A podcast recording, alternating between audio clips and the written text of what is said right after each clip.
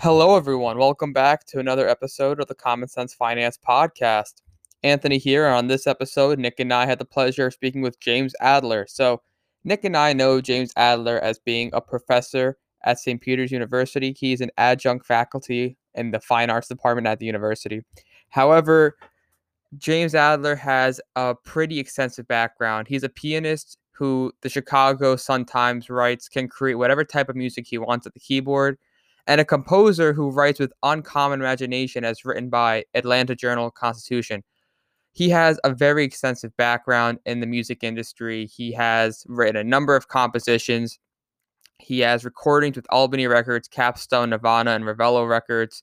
He has it's a very impressive resume as a musician and as a composer and we had a fantastic time getting to speak with him because he was able to shed some light on an industry that Nick and I really know m- not know much about. He was able to talk about the economics and the business of the music industry, talk, touch on subjects like how record deals work, how masters recordings work, the importance of owning the rights to your own music. There's a lot of business aspects in music that people just do not realize. Being a musician and being an entrepreneur, being a business person kind of go hand in hand. And James Adler really goes into depth on that. So we really appreciate the time that he took to come on the podcast on these episodes. So we hope you learn as much on this episode as we did. So listen and enjoy. Welcome back, everyone, to another episode of the Common Sense Finance Podcast. On this episode, we have the pleasure of speaking with Professor James Adler. Thank you for coming on the podcast today. My pleasure. My pleasure. So, um, before we get into the topic of the business of music, I think it would be very interesting for our listeners to get some insight into your background. You were kind of touching on that a little bit prior to recording. Would you be able to do that for our listeners? Absolutely. Uh, I would just say I'm going to refer to a few little notes here. Uh, I have, see, this is the end of my 34th year at St. Peter's, then college, now university, in the fine arts department uh, teaching everything from intro to music classes, which I believe some of you know and remember. Uh, intro to music, I taught sight singing for a while. Uh, I've taught a number of keyboard harmony, piano, voice, vocal production, but a, a course very close to my heart for a number of years has been a course called The Business of Music. We ran this as a tutorial initially, now independent study. And for students who are planning to go into the music business, uh, there are certain issues that come up and they should know about this in advance. And I will start by telling you when people say, oh, I went ahead and I made a recording of so-and-so's music. And it was a student who used the music of Irving Berlin. Now, Irving Berlin's company was represented by a company called Really Useful Music, Andrew Lloyd Webber's company.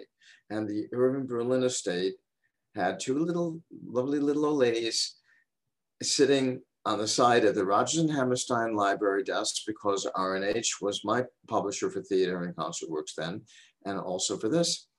And I remember that lawyer coming out and saying, oh, uh, somebody took the music and they didn't pay for it and they think they can record it and I remember his language. He said, We're going after them, sick them. I said, Sick them. He said, Yeah. so I'm in the business of trying to promote music and get it recorded and get it out there. But sometimes these publishers, especially when they're very high powered and, and well financed, super well financed, uh, go after the innocent little person. I heard a story about uh, if this is true, and again, this is apocryphal, uh, Richard Rodgers of Rodgers and Hammerstein. And people, little children would write and say, Dear Mr. Dear Mr. Rogers, Richard Rodgers, uh, we performed your beautiful show, name whatever show you like, whether it's, uh, there's just so many to choose from. But we did Oklahoma, and we had so much fun doing this. And in the second act, we moved this song to the front and we did the other and moved it around. I thought, oh, I see a train wreck coming. And Mr. Rodgers would write a beautiful response. Thank you. And I'm so proud of your school and I'm glad you enjoyed it. And the next thing you know, they're hearing from the lawyer with a cease and desist that you do the show as written or we're pulling those rights. So, I mean, but too much information was not a good thing in this case. Uh, I've had people come to me and want to rearrange music. Uh, something, an artist took something from my Requiem and she made a case she wanted to perform it XYZ way. And I said, go ahead with my blessings. Now I own the copyright. So I have the right to say, go ahead and do this.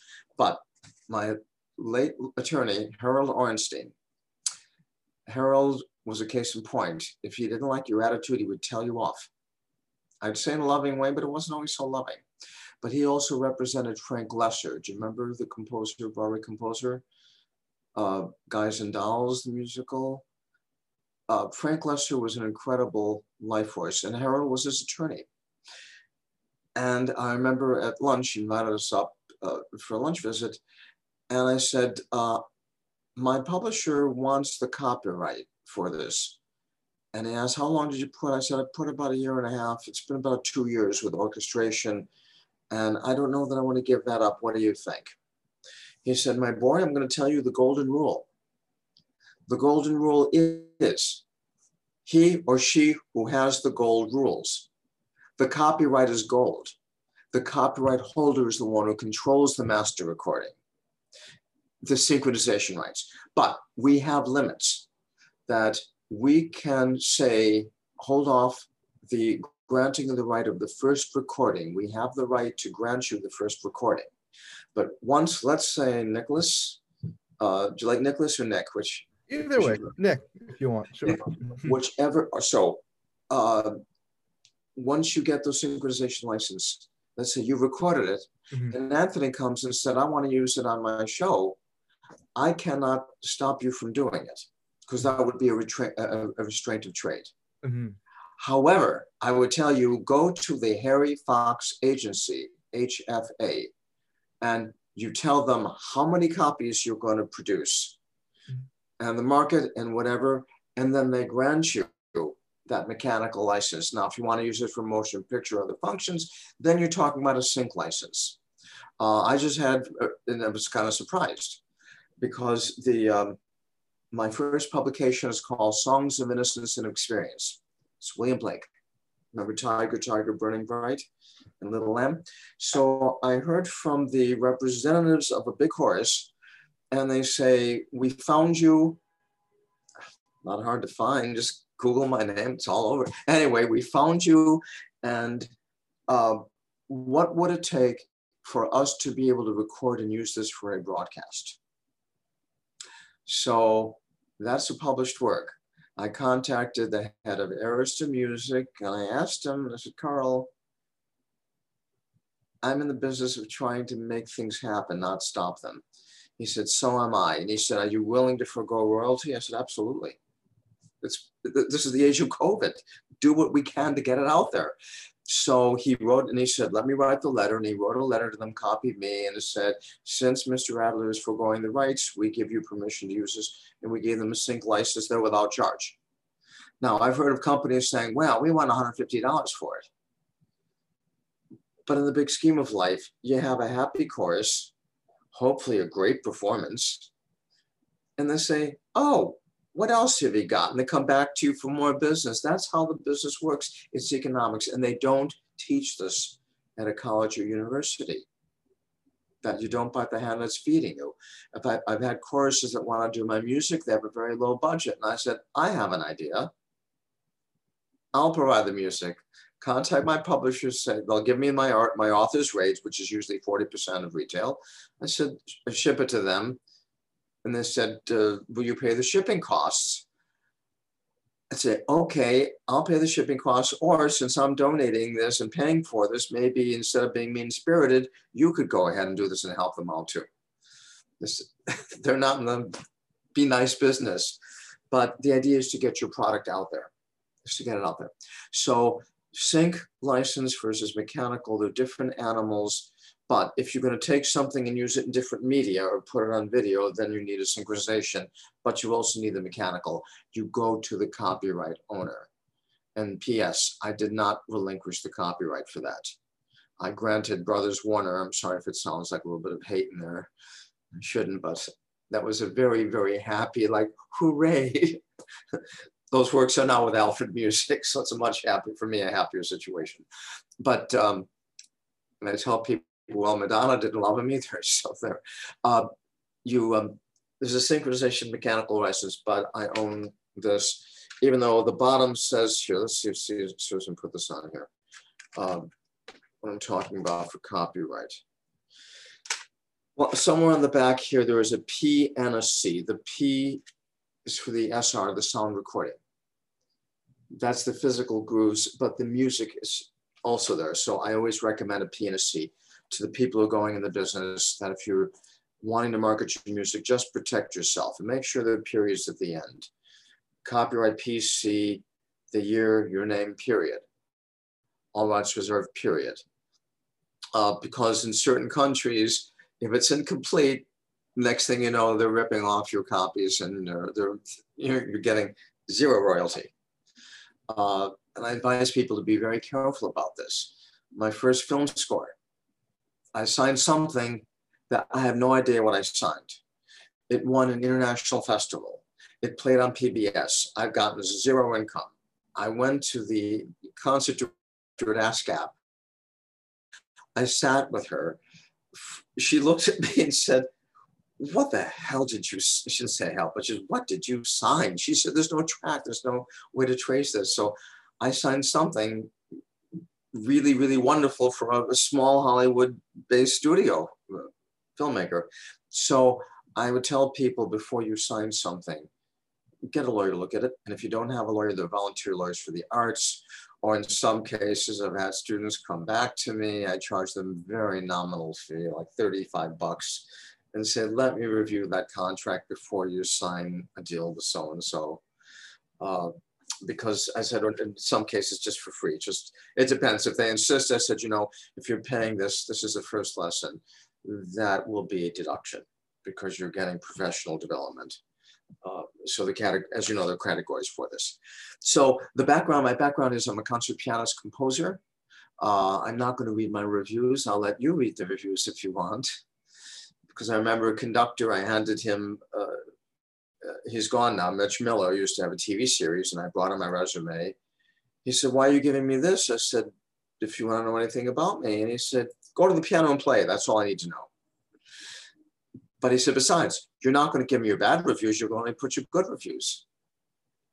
I said, "Oh no, I can quote you my bad reviews too if you want." I said, "I remember those. makes you stronger." it doesn't kill you, makes you stronger.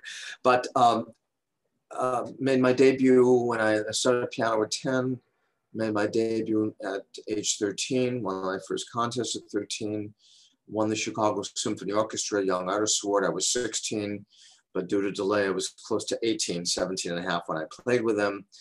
And uh, then came to Philadelphia for my training at Curtis Institute of Music liked it so much, stayed there. They invited me into a master's program. They literally created it. They only, it was very small at the time, and uh, master music, and uh, got to work with absolute master teachers. Then moved to New York, and my first recording only happened in 2002. And that was Memento Mori and AIDS Requiem. Uh, and I remember a critic writing, he says, do you only write sad songs? Song? I said, well, you got me though. There is some solo singing. I said, we prefer to call it a concert work, a piece, whatever, but you want to call it a song, go ahead. Uh, but uh, my piano concerto is out there and a lot of triangle. A friend of mine who says it's like a lot of triangle, a lot of noise. I said, well, it was originally written for the BBC for an out of doors. So yeah, I put a lot of jangles and sounds to compete with birds and planes flying over. Uh, so uh, that essentially is my background. I've been at St. Peter's SA since 1987.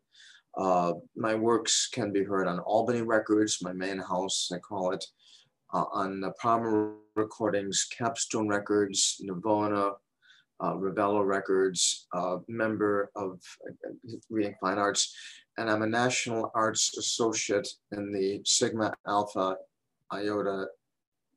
Actually, it's International Music Fraternity. And uh, I was selected as a member of their Composers Bureau in 2018. And 2017, even though I'm not old enough, but I guess I am. Uh, you remember the Who's Who in music, the Who's Who in anything? the Marquis. Uh, I received in 2017 the Marquis Lifetime Achievement Award. And I said, well, I started when I was six. so it hangs on the wall. But if you asked me about that, I would say, can I talk about the projects I'm doing next year and the courses I want to teach and I want to build this business of music. Some schools, they don't even teach the students how to bow. I remember I had a friend, I did a concert and I was bowing very quickly. And when you do that, you're cutting off your applause. Hold two, three, let them respond. Respond. The, the tricks of the trade to do that. Uh, I remember a famous pianist, we later became friends. She performed in Chicago. One of my first recitals there was around 18 or 19, saw her. And she wore uh, a gown where the sleeve, where she had a strap and it kept coming down. As she's playing, I thought, oh God, is it going to strangle her, whatever? I later told her, Susan, she says, oh, that dress. I said, why would you do that? Something, I mean, come on, wardrobe, wardrobe. Uh, the marketing aspect, if you're before a college university crowd, would I wear a jacket and tie? depends. When I performed in the chapel, I usually wear a sport coat and that. But there are other times, if it's a more casual thing, I would put on a um, a, a dressy shirt with, with a jacket because you want to put your audience at ease. They don't teach these things and they should be teaching them. You need to know your audience and how to market it. So the marketing of music is more than just that. And again, I'm going to repeat that rule, the golden rule. He or she who has the goals, the copyright, rules, because that controls the master recording, synchronization rights. But once you grant the license to somebody, usually if you're a composer yourself and performer, uh, I wrote a piece for Ruth Bader Ginsburg, the night that she died. It's called For Notorious. Would give a pretty obnoxious dissent. So I put dissonance into the music and I talk about it. But as I said at a recent concert, why don't I play it for you and then you'll hear it for yourself? So uh, the ways of marketing that. And I have somebody who said, Oh, can I get the rights to this? And I said, Sure. After I record and professionally release it, and then I will send you the music because I want to control those rights from the beginning. Um, as far as currency, somebody, I, this is so confusing to me. Do you know about these? Uh, let me find this for you. You know about NFT? Uh, very, very little, very little. Maybe you can explain a little bit. There's an artist called Verite. Do you know about her? Um, I'm no, I'm not familiar. She released a single, and she's doing the payment is by. She's the first um, first artist to auction master recording rights in perpetuity for her new song by using this technique. So people are thinking outside the box. Mm-hmm. I would tell a young beginning creating a beat, creating music, whatever, that make sure you hold that copyright. And if your record company comes to you and they want to do a buyout, you better lawyer up real fast because sometimes you can sign an agreement that says, oh, your next two or three projects go to them too. And let's say you get a better deal and you say, oh, no, I can't. And a judge is just going to look and say, this is what you signed, that's that. I've heard of those cases. So people are doing their own thing. They're using this. It's not exactly like Bitcoin uh, currency, but it's it's very very close to this it has to do with rights and mechanicals and controlling, and she's making a pile of money. Uh, the singles have racked up 350,000 streams over platforms with 1 million plus monthly listeners. This is a very impressive new form that needs to be investigated. The other is you can go to a record label that's going to promise you that they will do their best to market it. They will do this. But for the most part, they are relying upon, in so many cases, it used to be iTunes and Apple Music. And they use their platform. So their representative, their digital guys, as they're called, will say, oh, you sold 10 copies. And I can say, well, I personally know between students and family and friends that they're probably with 30 or 40. But the record label gets the report that says 10. And that's what they go by. And I would say then rather than in the beginning, if you don't need to go with a big label or a small label, you can market it yourself. You go to a company called CD Baby and you pay a certain fee and they give you the little code that you need. You know, I'm holding up, but you can see the, the barcode and you hitch your wagon to that and you sell on Amazon and you go to Spotify and you get it all over these different platforms. Uh, I don't think, unless you sell volumes, like in the classical field, certainly they're pennies and dollars. They're not these, you know, Madonna bucks or the uh, Beyonce or uh, Jay Z by any means. But uh, you've got to get it out there to different platforms. So I would advise them to consider a CD baby route. There are other companies too that do this. And to market it that way to be able to get music or product, as they call it, on the market. And then those reports from iTunes and, and the, the digital folks, they come to you. So you actually have a, have a much better idea what's going on.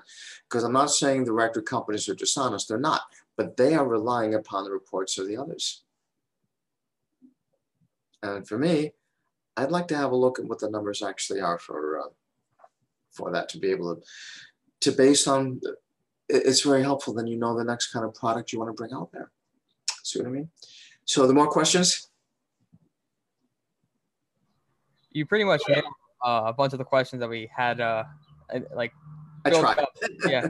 Um, I think it's interesting that you mentioned though how, you know, music students they don't really get taught a lot of these skills outside of music, like that, the actual like art of music that pertains to the industry. And I think that's kind of present with a lot of positions. Like you know, something that's like textbook, but you, you don't really have those uh, tangible skills that are necessary to market yourself to make yourself stand out in any kind of work environment.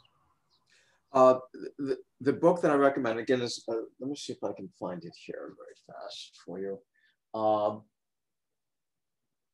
know, because I was, I was using it this year for uh, one of my private students and it's buried beneath many, many books here. But, oh, here it is. Here it is. Let me find it.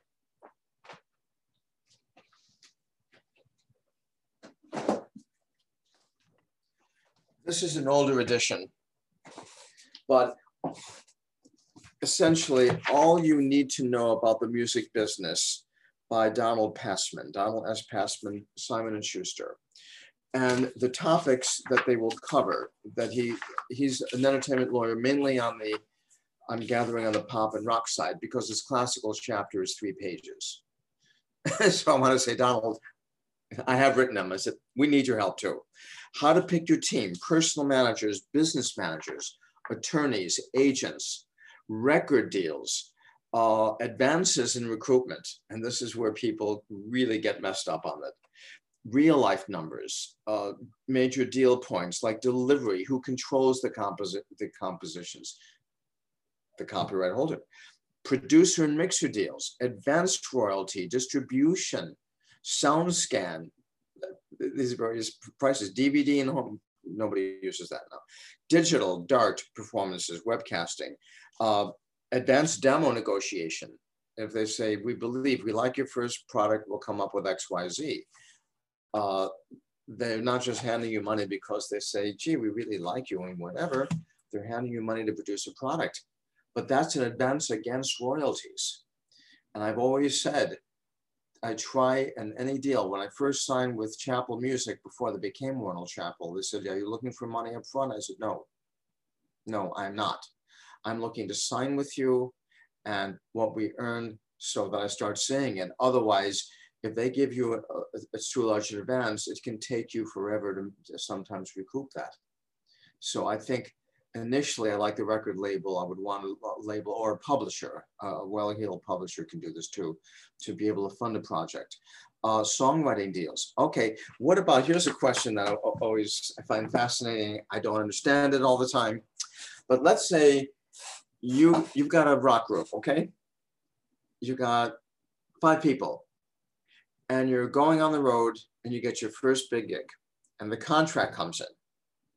And then let's say your drummer gets very lonely because his girlfriend's back home and he leaves. What do you do then? Uh, off the team. well, if you're a member of Local 802 here in New York, uh, and I remember when we did a recording with union musicians, I'm a union musician myself, but um, they usually provide a substitute. So you could be looking into an orchestra and saying, whoa, nice to meet you. And you had no idea they were there. They come and they nail the part. So the deal is it depends on what's written on the contract. That if they can't find somebody to come in and it says these four and they the five people, basically they're screwed.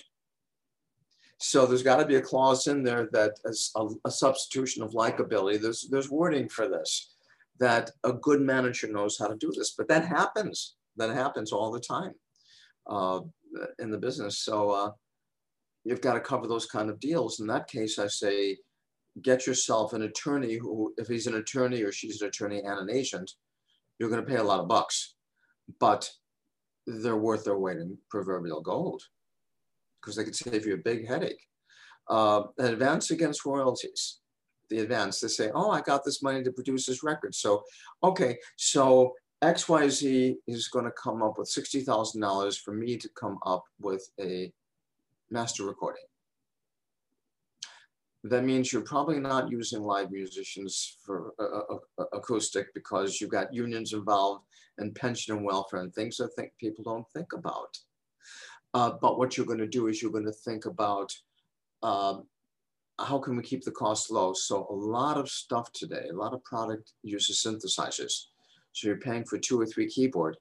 But what about you're going in a recording studio? Who's going to pay for the cartridge of some of this? You see what I mean? Might as well hire a harpist as long as you're paying for a, a station wagon. My feelings, you might as well go ahead and pay for them. Um, so these are considerations before you go, before you sign a deal. Uh, and I have known students who have gotten deals, uh, St. Peter's, and I generally have uh, tried to take a look at the contract and advise them, and then say, uh, do me a favor, I'm going to call David Grossberg. He passed away, but he was my angel. A very, I've never met an entertainment lawyer who's quiet and polite, and just David is wonderful. But David Grossberg would have a look at this, and I said, "Could you?" Uh, they said, "Sure, send him my way." I had one lady complain. She said, "He's charging me a lot of money." I said, "You have somebody who wants to take away the rights of your son, your late son's writing." I would think it's worth your protecting that, that you're going to hold on to those rights. Otherwise, you lose them. And you don't know if that other person signing you is not signing you to keep you off the market because they have a similar artist that they're trying to promote. And then we come up with that word again, restraint of trade. And I have gone to court for that. Won it. Pottery Barn musical. They tried to keep it off the market. I said, this is my music produced the contract. I had the right to copyright that, the arrangements, even though legally uh, an arrangement still goes to the other, but it, I got it thrown out. So, um, but I, uh, I generally tell people to be very careful what you sign. And uh, marketing is a very important part of this business. What about publicity? Okay, you, you, you've come up with a perfect beat and you want to market this. Who are you going to tell? Initially, I'm going to tell you use social media platforms. Facebook, Instagram, Twitter. Just remind them on Twitter. Remember, be careful what you tweet because it can say you can delete it, but it doesn't get deleted. It's out there forever. So buyer beware, be very careful. I'm very careful what I put out there. Uh, usually ask somebody to read through it before I put it out there for that reason, so I don't get in trouble. Uh, but uh, use the social media platforms. And Spotify, very important to this day. Apple Music, I don't have to tell you, it kind of rules the uh, land. You've got Naxos, a huge distributor. And uh, if you can hold the copyright, if you can hold the copyright, try to do so. Or you can license it. If you have a publisher saying, I can do this and bring you to the next steps of your career, then you give them a limited period.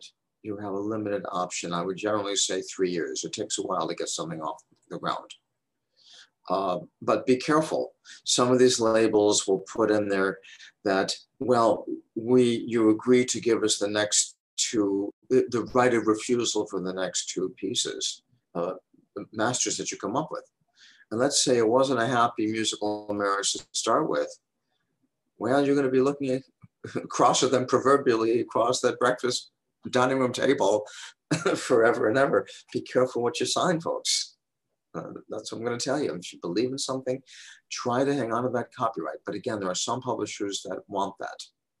And if they can bring you to the next level, then consider that. But have somebody, even if it is not, you're not going to an entertainment lawyer, if you uh, have a professor or two in the business, like my uh, student who's at Juilliard has very good people there and uh, I've worked with some of them, so I know. And um, that's the way to go about it. That's the way to go about this crazy business called music. And uh, so, so, so picking back of you know what you said, you know, one of our questions that we wanted to ask you was, you know, how would someone be able to start a career in music? And the question that I have is, before they even start their career, while they're in school, um, would you recommend or you know would you see the likelihood of this happening where the arts department and the law or business law departments of schools collaborating to make an art slash music contracts course where they learn contracts? Uh, I, I, I have offered with my department chairman the dr Bochard in past the business of music as a course uh, I believe they also, they might have spoken, I'm not sure if they spoke to the business side of it. I know that uh, Professor Ruvalo is also, he's a singer. I've heard him sing in concerts. We've shared concerts, so I'm sure that uh, he is very up on this as well. Uh, they could offer that. I think it would be something. That's an idea. That's an idea to go to the business, uh, to go to the law department. Because it's a very tricky area. And if you talk with lawyers, and there are former students of mine who are now in the law field, and I plead with them, I said, please, do you have any intellectual property background? Because I can get in trouble before I knew about covers and granting licenses.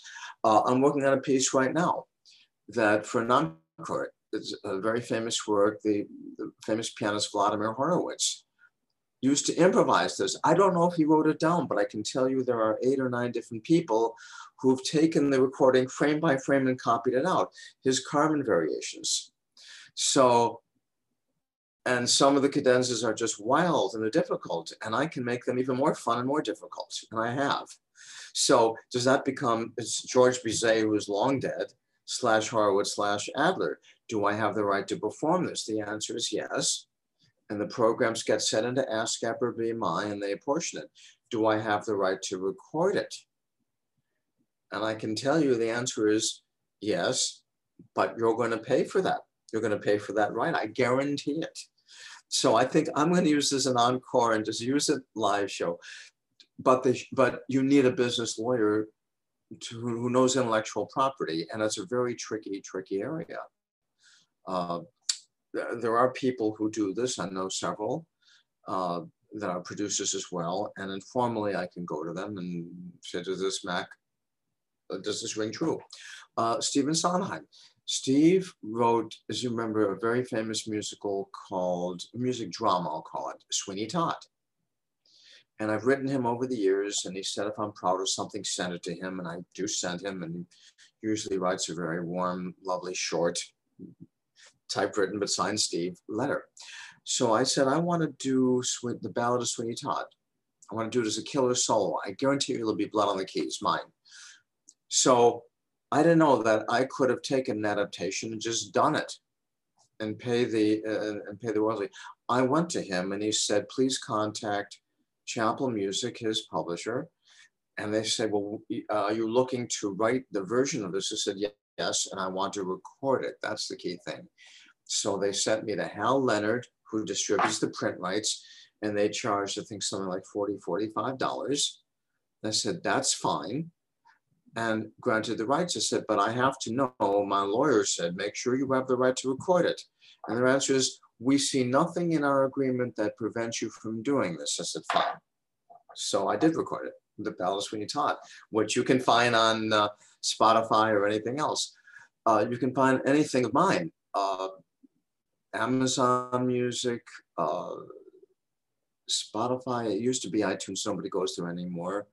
Uh, uh, any platform you can think of, the, I've been blessed with record labels that are very savvy and they know how to get it out there and it's out there. And occasionally I get a, a note from somebody in Japan saying, I really like this, uh, like my hoedown, the Aaron Copland hoedown from Rodeo. So I got a nice little note from somebody there. I said, good, I'm glad my music brings you joy. So uh, the, uh, did I answer your question fully enough for you? No, yes, of course, Professor. Yeah, no, that was great. Thank you you should have there, should be courses in the business of mm-hmm. music and the yeah. arts and combine it with business law and marketing you yeah, even, great... even accounting too you know to get the you know the sense of financing when when you uh, you know create these deals the expenses you incur and revenue that you incur yeah well the other thing is it's also uh, they're they're going to want licenses and money usually and that's okay and you've got to weigh that but be careful uh, I've had students who want to do scratch DJ work and they want to create their own world. And be careful on using music that's under copyright, that you need rights because those record labels watch it like a hawk. They have a legal team that's that's all they do. Is they watch on the internet and they come after you in pounds and you get a two or four hundred dollar bill for using something that's uh, two minutes, minute and a half, two minutes, three minutes. Uh, I got one of them uh, I created a company years ago. I wanted to be able to pay for my London debut. So I called it London Debut Enterprises.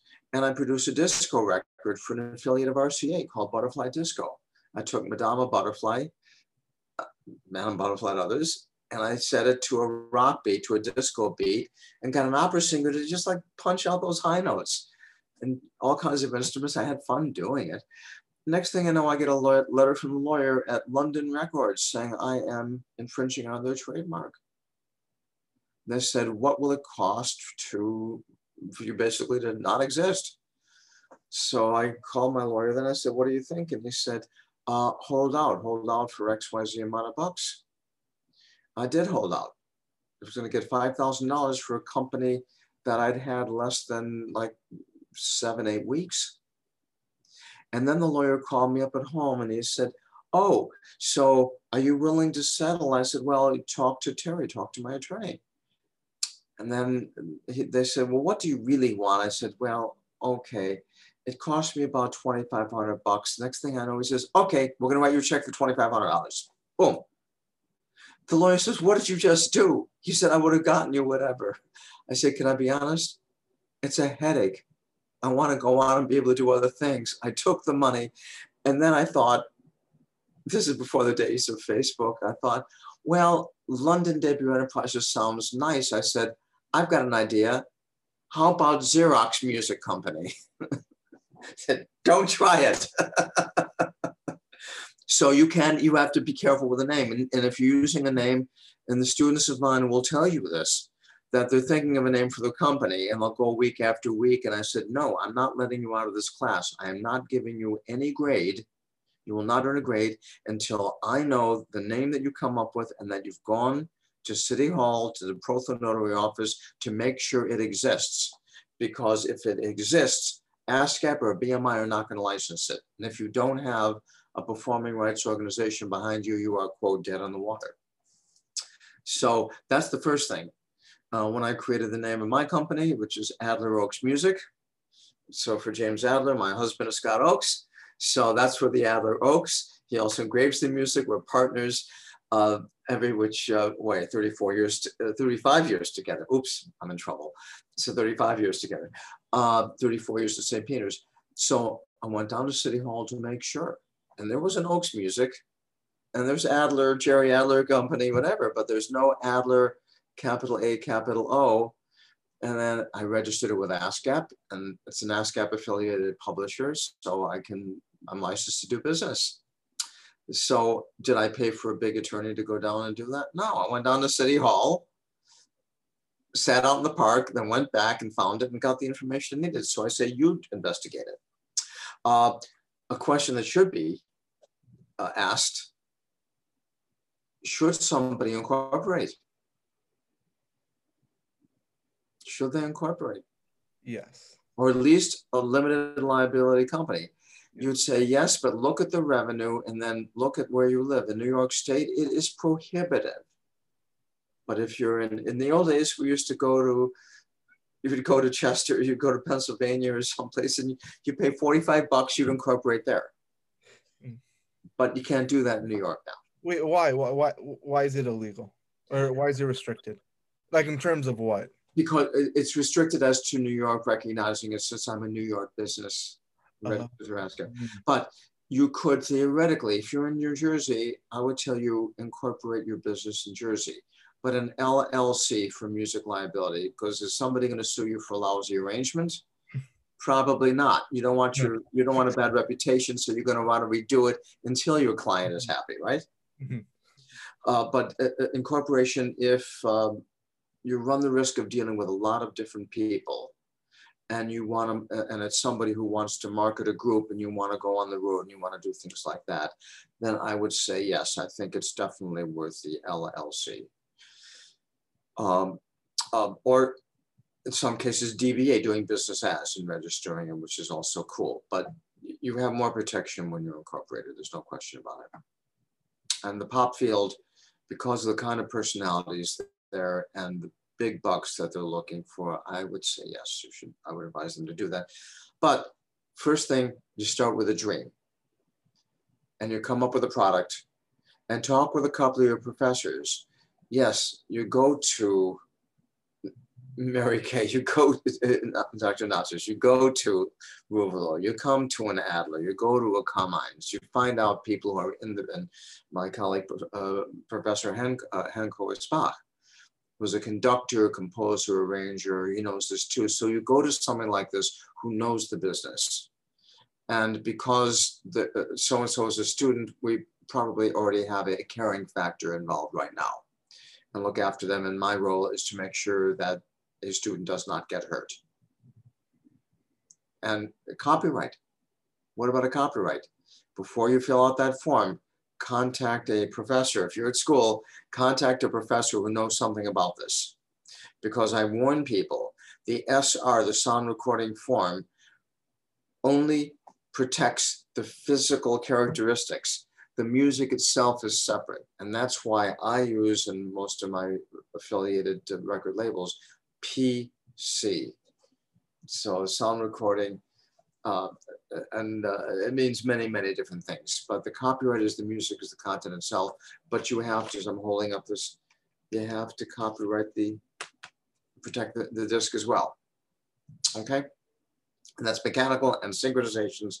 And it's all confusing, and we all have to learn. I want to know more about Verite, this artist, and how she is doing with this. But the kind of numbers I'm seeing right now, uh, the NFT is uh, it's not quite like Bitcoin, but it's uh, it's very very interesting. And you understand about this? I have a feeling you probably do. Uh, somewhat.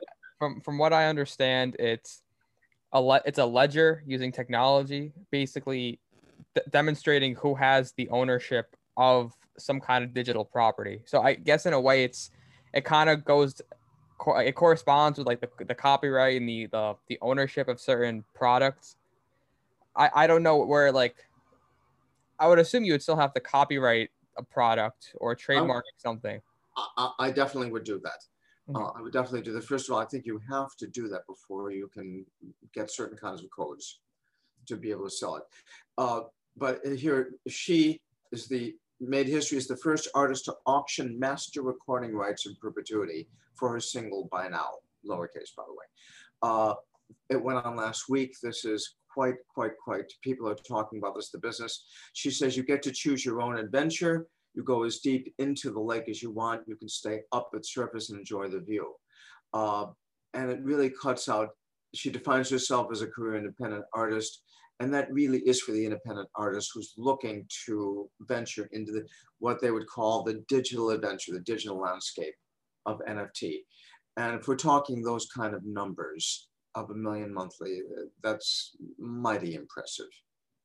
Mighty, mighty impressive. Uh, that's where to go. And CD Baby is the other way to market it, to self market it in the beginning. And try to get gigs. If you're local in a certain area, once uh, the age of COVID passes and we're able to get back into coffee houses and bars and groups, then you want to be able to perform and try out in front of an audience because you need to test it and see reactions. And if a certain kind of a song gets a certain kind of response, then chances are a good agent is going to say, This is your repertoire, build that because I can see it building an audience for you. It's about audience building. But an audience can go, a, a group or an artist can go and perform, but you're dead in the water without digital or CD. Now we call it CD, but everything is digital. I mean, the hard copy disc sales are, are minimal.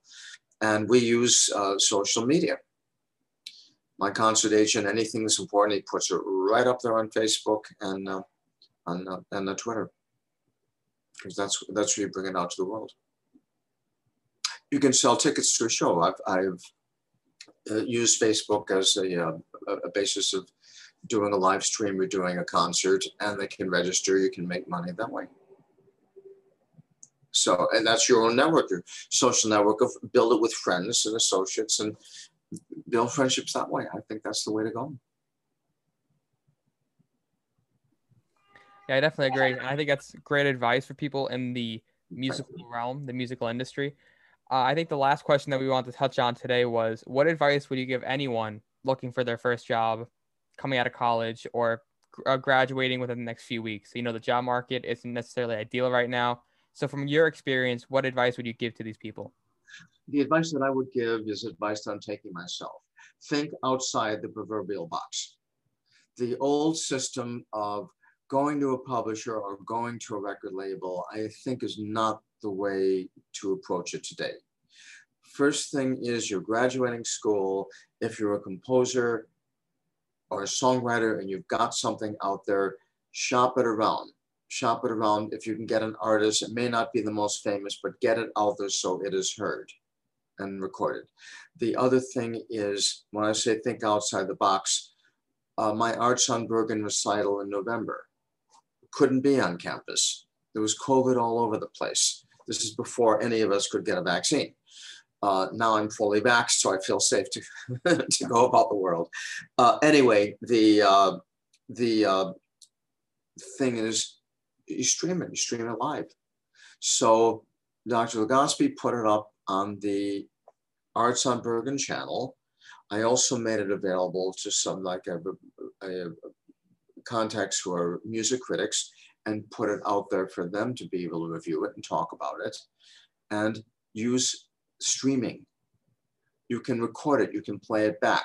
My own feeling is things can happen. It can get glitchy with sound and going off. I would recommend you record it and then if you need to edit it first, and then put it out as a streaming basis. Uh, there's an audience for that. Don't charge a lot of money initially. I mean, I see some organizations saying 50 bucks for, uh, for, for right to stream something. No, that's, that's, you're not going to get a, a, very large audience in the beginning for that. Make it affordable. And if you're a college student, make it available to your fellow students. Uh, I don't know if the school publications allow for that. Uh, probably not to take an ad out to promote something product. No.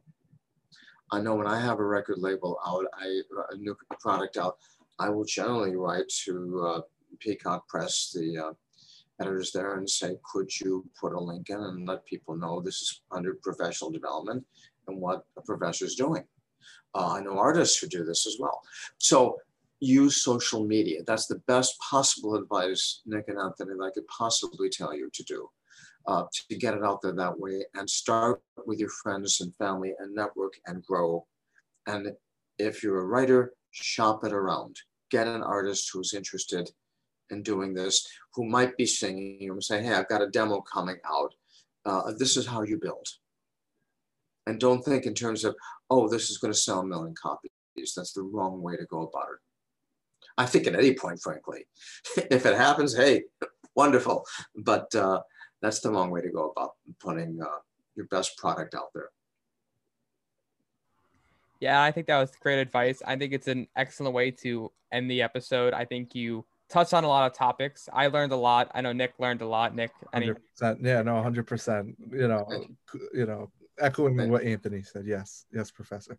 Yes, uh, and hopefully we see a transition. You know, with the collaboration between the art departments and law departments, even not just here at St. Peter's, just commonly around. You know, have this a mandatory course, make it a requirement for the major with contracts and uh, accounting and marketing. Maybe a conjoined class. Yeah. I wish they would. I wish they would, they, because there's so much out there right now to make this part of con law, constitution, yeah. contract law, or something. I really, really think you're wonderful. If you have any contact with the law department, feel free to give them my name. have course will travel. for sure, for sure.